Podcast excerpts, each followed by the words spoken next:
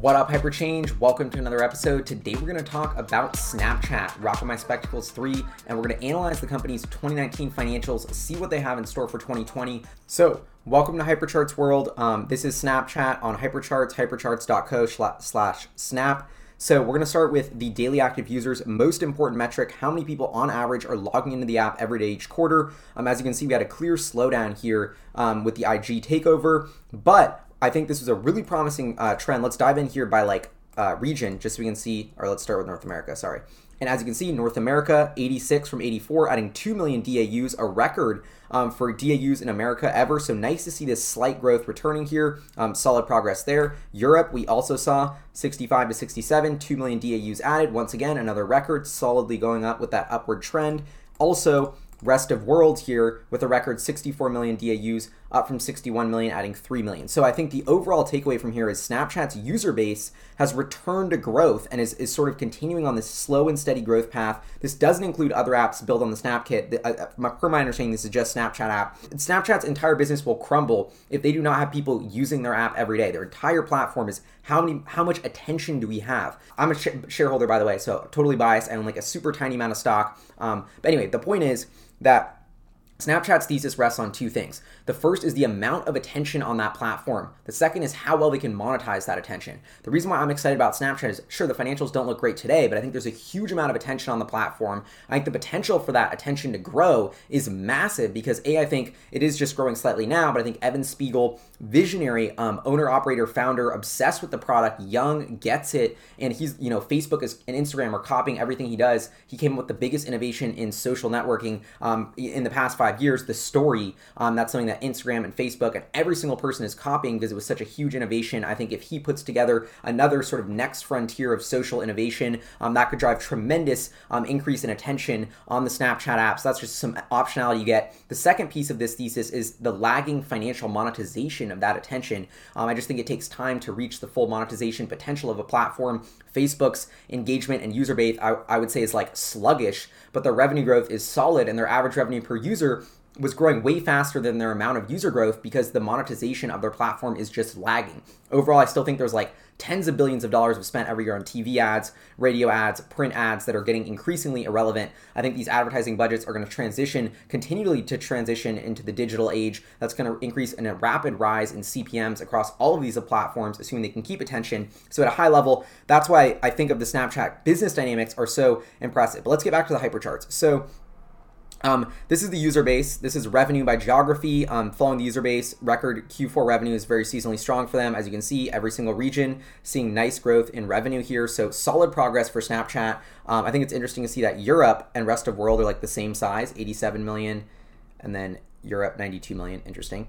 Anyway, let's keep going. So this is what I think is super important. We didn't we took out 2017 because there was like when companies IPO, this happens sometimes. There's like a huge recognition of stock-based comp expenses, and and those like totally throw off the financial statements. So the loss was like a billion a quarter. It messed up the whole chart, so we took that out. But anyway, it's normalized from 2018 and beyond. Revenue is still accurate here. But the point is, Snapchat has been seeing really strong revenue growth. As you can see, once again, Q4, um, the, the holiday quarters, they're seasonally strongest, and then it dips down. Um, but it's important to look at the year over year growth to really get a picture of how the business is doing.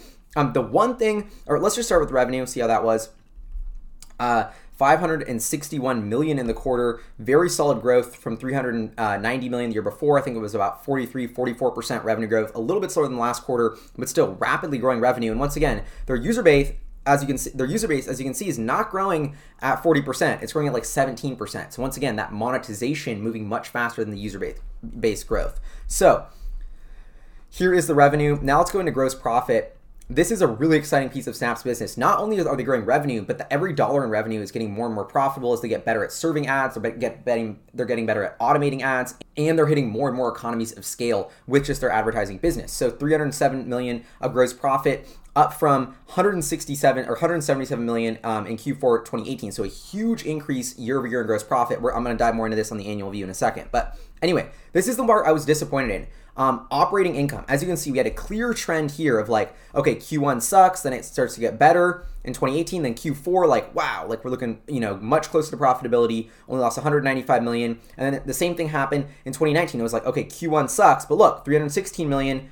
much better loss than 392 million. So the company was growing, losses were shrinking. 304, you know, 350, 358 versus 304. We had another impressive year-over-year gain, and then Q3 2019 was super impressive. They only lost 229 million from 323 million year before, almost 100 million swing in the right direction. And then I was like, wow, they have 195 million loss in Q4 2018, Q4 2019. If we continue this trend, should have been like right here. It should have been like a hundred million dollar loss or 110 million dollar loss. They reported 253 million dollar loss. The loss got bigger. So this is the one part of the quarter that I was a little bit bummed about was the overall like operating income leverage, which I thought would have been there, just wasn't there. Um, so I don't know if that's because of one-time expenses or they just had a big jump in G&A, which we'll dive into in a sec. But anyway, um, this is the other big thing that I was pointing out gross margin. So, the reason why gross profit has been going up is their gross margin has been skyrocketing. This is the most important thing to watch in Snap's business. It finally is hitting that software like margin of 55%. We've seen Snap, you know, when they just Q4 Q4 last year was 45%. Now they're at 55%. That's almost a thousand basis point improvement year over year in gross margin. This is huge. What Snapchat needs to be a super profitable social media company uh, like Facebook, Twitter, Google, all these companies that are social networking apps are you know having 70, 80, 90% gross margins. It's super profitable ad revenue, um, super profitable businesses. But Snapchat wasn't really profitable um, per dollar in revenue. So it's like, why are we valuing this like a social media company? But now all of a sudden, we're seeing these margins transition to more of a software like service. So that's a really, really good sign. Um, operating margin, you know, so they their losses did increase, but the operating margin, I guess, got slightly better. I don't know if that makes you feel better. Forty nine percent to forty five percent. Eh, I'm not feeling great about it. But this is the um, G&A. So as you can see, actually they did increase um, sales and marketing, I believe, as well, starting ramping back up. So that was part of the reason, you know, Q4 99 million versus 125 million. So big increase in sales and marketing. That's part of the reason their profitability was hit in Q4. But really, G&A got the bulk of it from 107 million to 215, almost a double. Um, I probably should have looked in if there was a one-time item in there, but anyway, that's what it was. And then R&D. Um, let's go into there. Not investing too much in R&D but that is what it is. There was still um, a little bit of growth there, 219 million. Uh, from 164 million. I guess that is pretty big growth, faster than revenue growth. So expenses were growing fast, um, faster than revenue growth this quarter, and it looks like that's the reason for the decline in overall operating margins. This growth chart puts that into perspective: um, 51% growth in OPEX versus a 44% growth in revenue. But as you can see, revenue growth, which was slowing down dramatically here as user base was slowing, has bounced back here into the mid 40% range. So I think that's really impressive, and if Snap can keep that up, That'll be a super good sign. Here's their cash flow. Um, capex, you know, cash flow, all going in the right direction. Actually, so even though the income statement looked worse this quarter, they actually lost less cash. Let's just go to free cash flow and uh, 148 million to 75 million. So big improvement in cash. So Snapchat not burning money as fast as they were. They still have like a billion dollar cash cushion. So they have no like I'm not worried about them running out of money. They have a huge runway for growth. Definitely enough to get them to profitability. I think if they want to. Um, so that is a promising sign. Now let's just go to annual really quick to see how everything stacks up. Um, I think this is worth checking out. Revenue going from 824 million in 2017, 1.2 billion to 1.7 billion. So Snap has been rapidly growing despite all this crazy competition. Gross profit more than doubling from 381 million to 820 million. And I think if this can, you know, continue growing even close to this pace in 2020, that's going to have a huge positive impact on the overall profitability of the company. So now going into their earnings press release, um, I think this is kind of interesting. Uh, one thing I just wanted to highlight here: 20 Q1 2020 outlook revenue is expected to be 450 to 470 million compared to 320 million in Q1. So at the midpoint, this is about 40 44% growth, which is just about the same growth that they reported last quarter. So growth, and I think they've typically been kind of conservative about guidance. So growth is going to stay around mid 40% range at least for the first quarter of 2020. I think that's super promising. That shows they have confidence in the user base growing and all that sort of stuff. In terms of business highlights, um, a couple things I wanted to uh, point out here.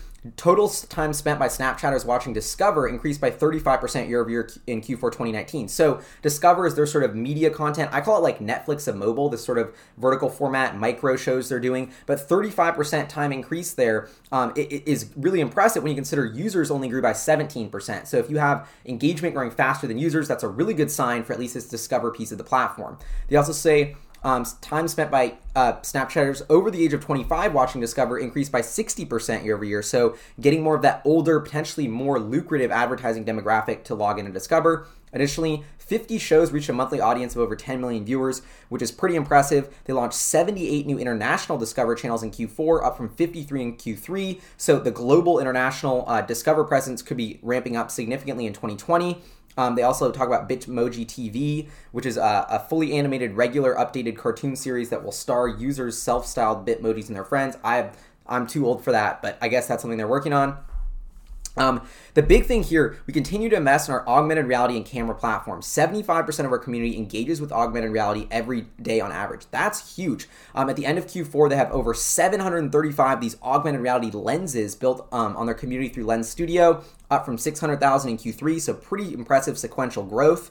Um, they also say that lenses made by the community via Lens Studio make up over 20% of total snaps every day. So people are really engaging with these augmented reality platforms or uh, products that Snapchat is building.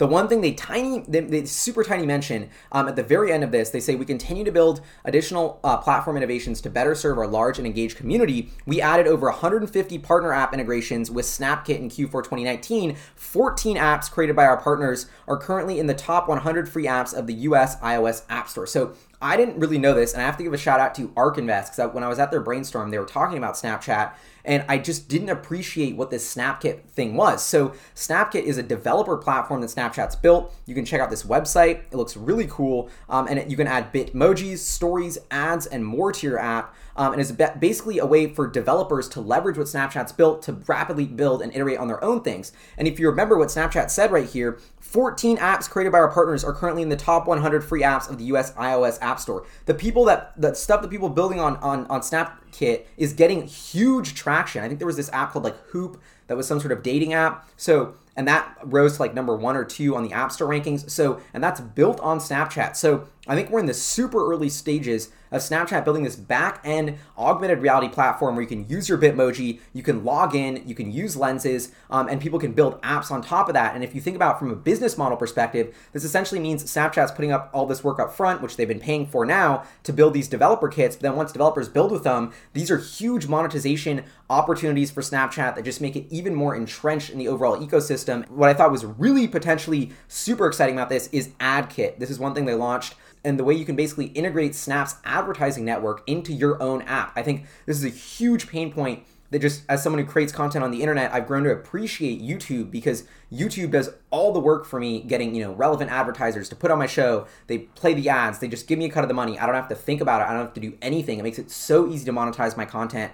Imagine if I had to like go and hit up each advertiser, try and find someone relevant, try and tell them my data, you know, negotiate the deal, get the pricing, get the payment. Like it's just a nightmare. And I think SnapKit is potentially solving a huge piece of this problem for app developers where like, hey, just plug into our ad platform. We'll pay you based on your number of impressions. This makes it super easy for them to get paid and for Snapchat or for these, you know, app creators to get paid and for Snapchat to get paid. And so I think if that takes off, I see a huge pain point and I see a huge amount of synergies on Snap's advertising network for their own app if that network starts to take off with other apps. The thesis with Snapchat is like home run. They either go all the way and become a huge company or they fail because they don't have enough scale. And Snapkit is a huge part of that. They say here over 200 million people use Snapchat to keep in touch with their friends every day, 217 million daily active users or whatever. So you're tapping into that network. If it keeps growing, then the appeal for people to keep using Snapkit and you know Creative Kit, Login Kit, Bitmoji Kit keeps growing as well. So that's why that core engine of user growth is so important to these ancillary products and businesses that Snap's doing. And the other thing I think